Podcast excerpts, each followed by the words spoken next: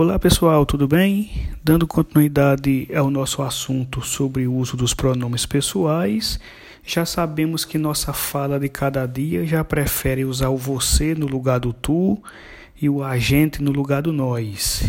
Mas atenção, como já falei, o português moderno aceita o uso do tu e do você para se referir à segunda pessoa, mas com uma condição: não pode misturar as flexões verbais.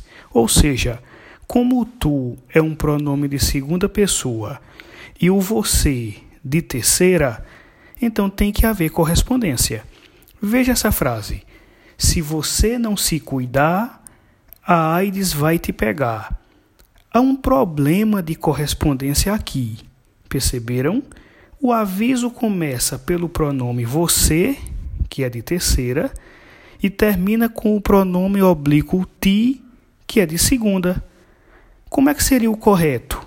Se você não se cuidar, a AIDS vai pegá-lo. Agora sim, temos o pronome você de terceira e o pronome oblíquo depois do verbo pegar, a forma lo, que se refere à terceira. Se fosse para ficar tudo na segunda pessoa, teria que ficar assim: se tu não te cuidares, a AIDS vai te pegar. Certo? Então tem que haver a correspondência. Tem um outro exemplo bem interessante. Lembra da oração do Santo Anjo do Senhor? Em tese, nós aprendemos assim: Santo Anjo do Senhor, meu zeloso guardador, se a ti me confio a piedade divina, sempre me rege, me guarde, me governe, me ilumine. Amém. Temos um outro problema de, de correspondência aqui. Veja que a prece se dirige ao anjo, cuja referência aparece na segunda pessoa. Se a ti me confiou. Olha aí o ti. Logo, as formas verbais reger, guardar, governar e iluminar devem estar conjugadas também na segunda mas isso só ocorre com o verbo reger.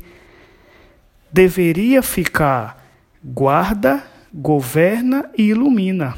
Ou seja, se a ti me confio a piedade divina, sempre me rege, está correto. Agora, me guarda, me governa, me ilumina. Amém. Então é isso. Pode usar o tu e o você mas sem misturar as correspondências pronominais de cada um.